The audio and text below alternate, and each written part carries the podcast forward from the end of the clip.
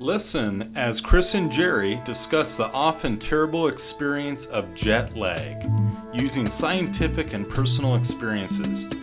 Anything to help minimize this part of international air travel.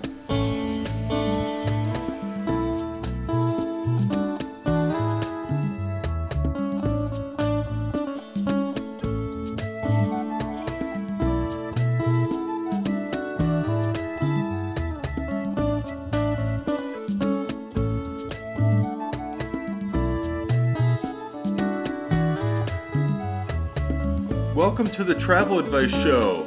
Hi, I'm Chris Newton, one of the co-hosts, and I'd like to introduce my other co-host, Jerry Fuller. Uh, how you doing, Jerry? Oh, very good. How are you? Oh, oh, I'm doing great, doing really good. Yeah, yeah, yeah. And uh, I'm looking forward to the topic today. Uh, um, uh, I, I think this is something that we all go through, no matter what, no matter when you travel around the world. Um, would you like Would you like to introduce the topic, Jerry? Surely. Yeah. We've had several requests on talking about jet lag.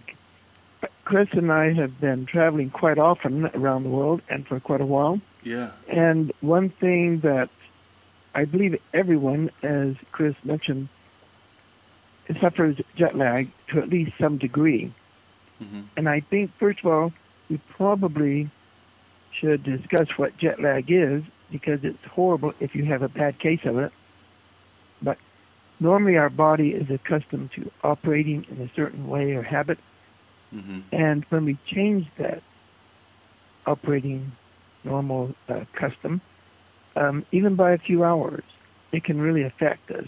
Yeah. And flying is usually what causes most jet lag because we cover a great distance in a short time. Yeah. And basically, I looked up the definition on it. Oh, did you? Really? It- oh, no. I did. Okay. It's a disruption.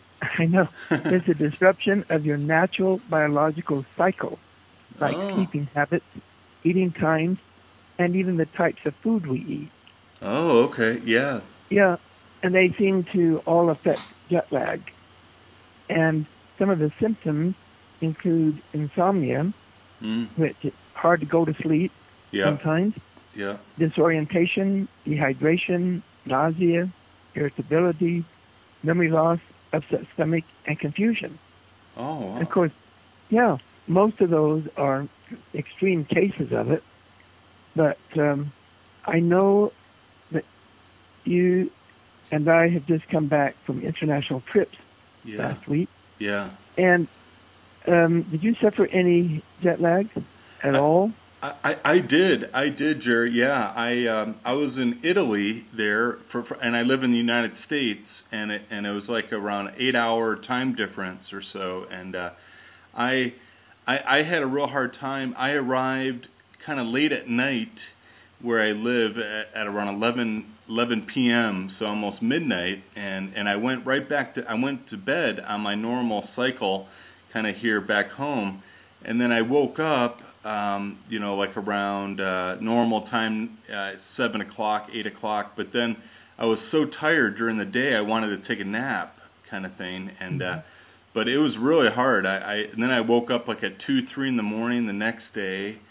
and like and I was really out of it too. I think you you kind of almost are foggy a little bit and and uh I, I didn't work. I took a vacation day a couple days after when I got back, um, but uh, it, it was it was hard. It, and I'm still. It's been a week, week and a half now, and I I I'm still a little. You know, I'm not totally 100%, but I, I feel like I'm getting back in the normal cycle there. And uh, how, how did you feel when you went to your on, on your international trip there? Did you? Well, I went to Peru for two and a half weeks, oh yeah. yeah. and from Utah time, Peru is only an hour ahead.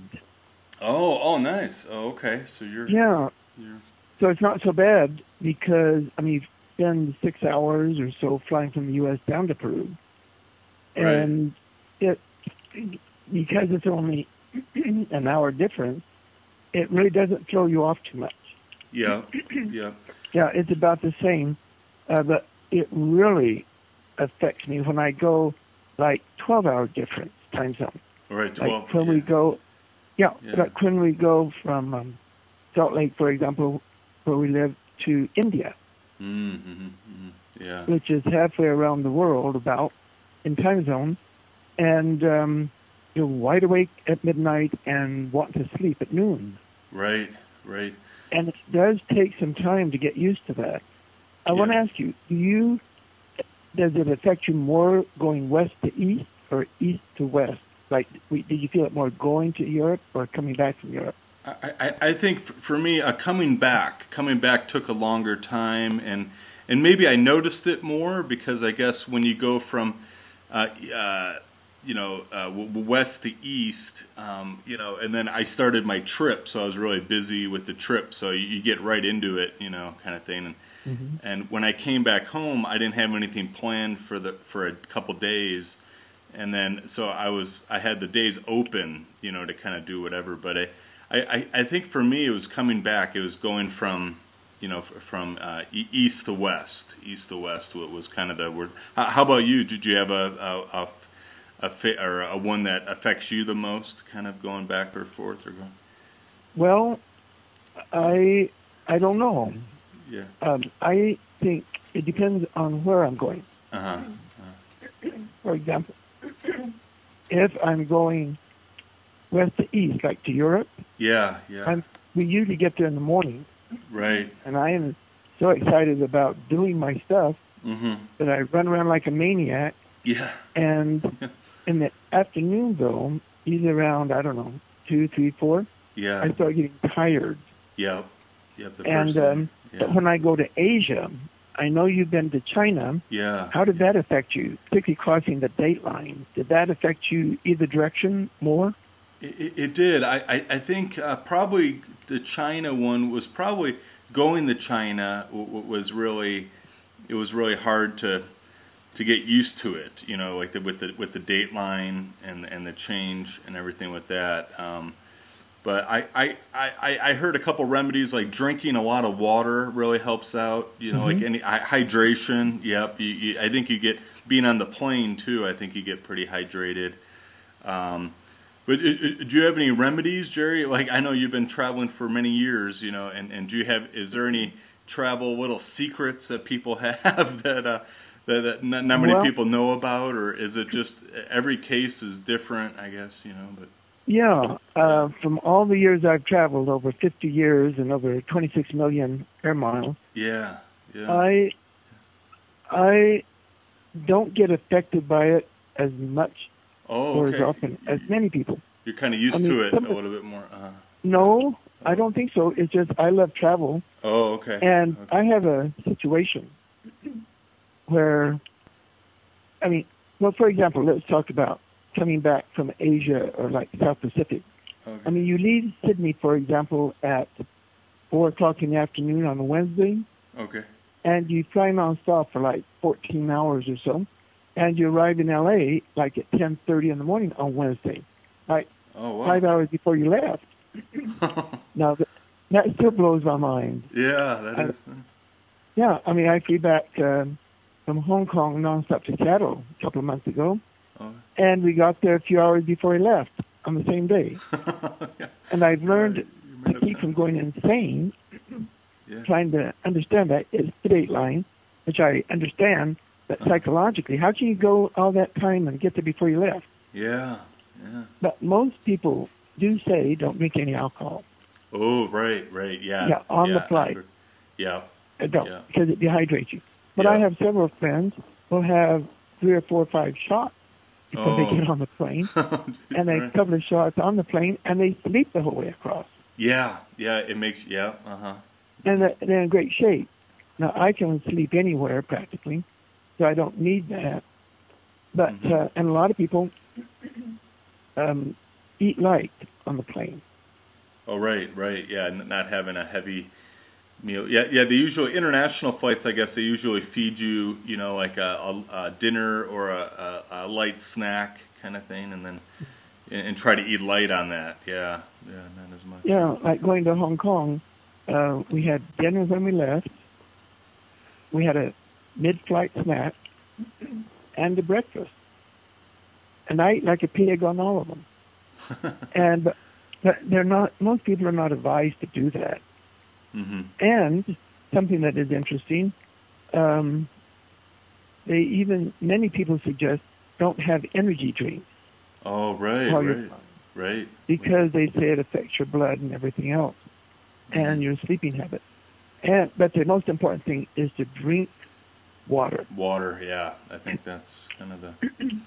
Yeah, I Yeah. start usually the day I'm flying. Mhm. If I'm leaving in the evening or the day before, drinking two or three times the amount of water that I drink.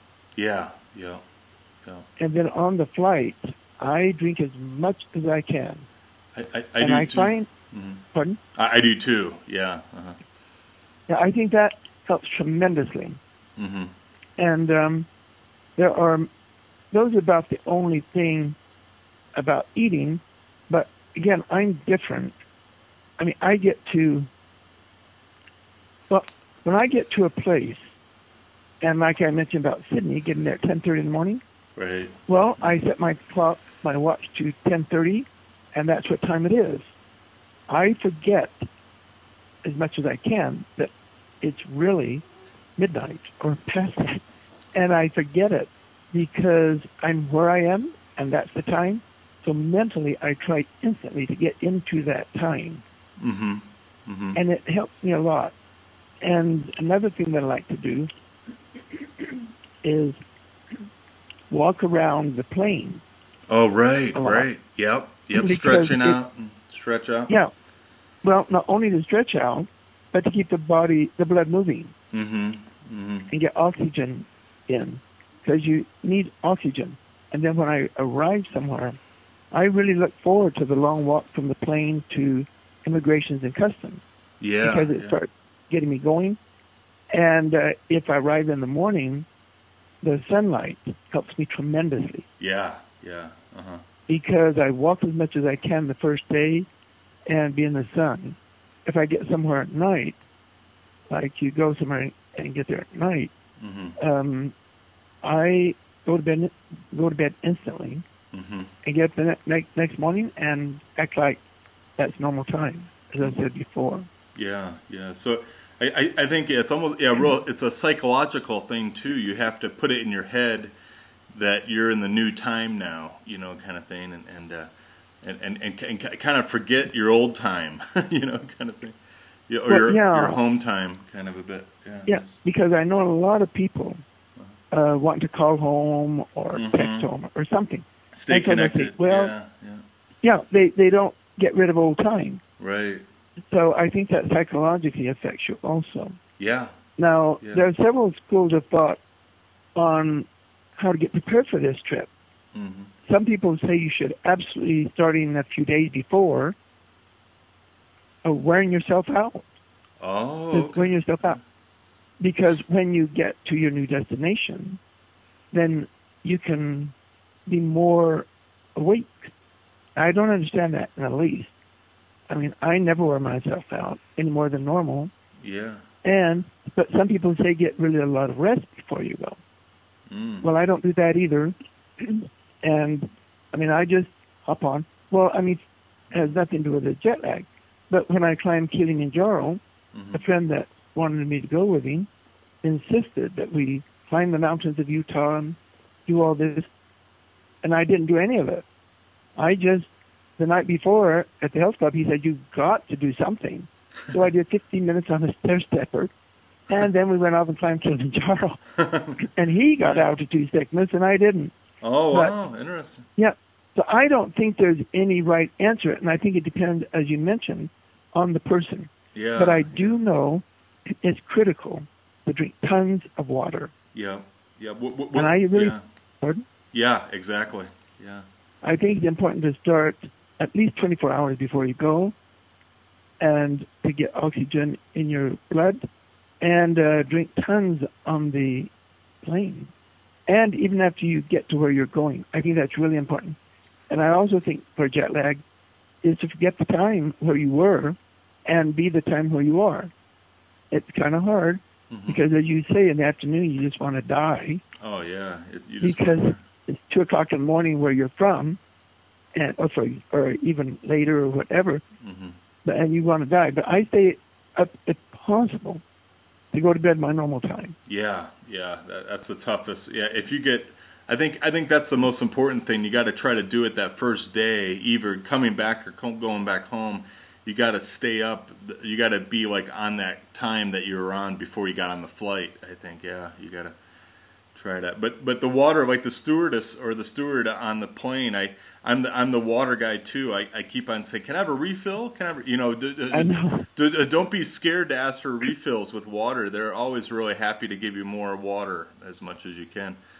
So you know, e- even even on the on the on the time when they come around with food or or drinks and things, but you can you you could even go to their back station and ask for water. I've done that before. You know, go Yeah. go- go in the back and and ask them. But uh, but yeah, what yeah, I, I think I think this is a topic where it, it happens to everybody, even the best of them, even the most um, athletic person or the most person in shape, or it doesn't matter what body type you have or how old you are.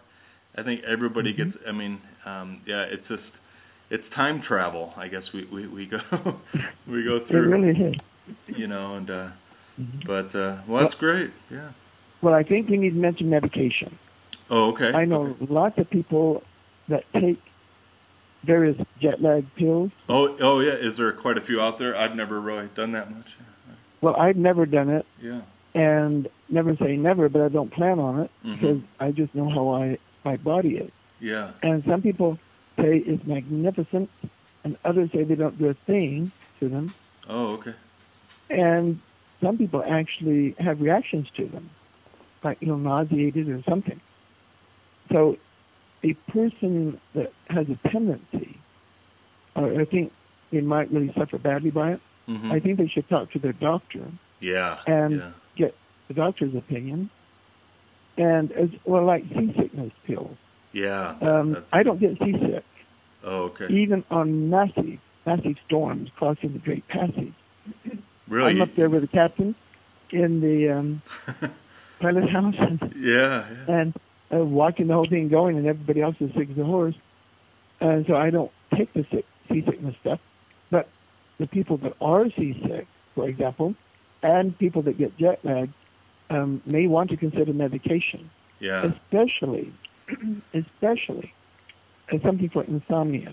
In other words, take a sleeping pill Mhm. of some sort because some people like when you arrive at night into a country and you want to go to bed Yeah. Right. Yeah. because you don't want to be awake all night and sleep all day some people will take sleeping pills when they get there Mm. and that way it sort of shocks their system and wake up in the morning and they're more normal Gotcha. Gotcha. so those are the main things there are a lot of personal remedies that a lot of people do and seems to work for them but as you mentioned ev- almost everyone gets it Yeah. to varying degrees mhm. and even I who've flown so many millions of miles I do get it yeah. But, um, Yeah. yeah. but I, I I try as I mentioned live the time where you are mm-hmm. drink tons of liquids get a lot of the sunshine the first day you're there especially and walk as much as you can Walk and move around. Yeah. Yeah. The, the, yeah the first day and I start on the plane hmm The, those are the main Mm. points right there. Yeah, I agree. I agree with that. Yeah, yeah.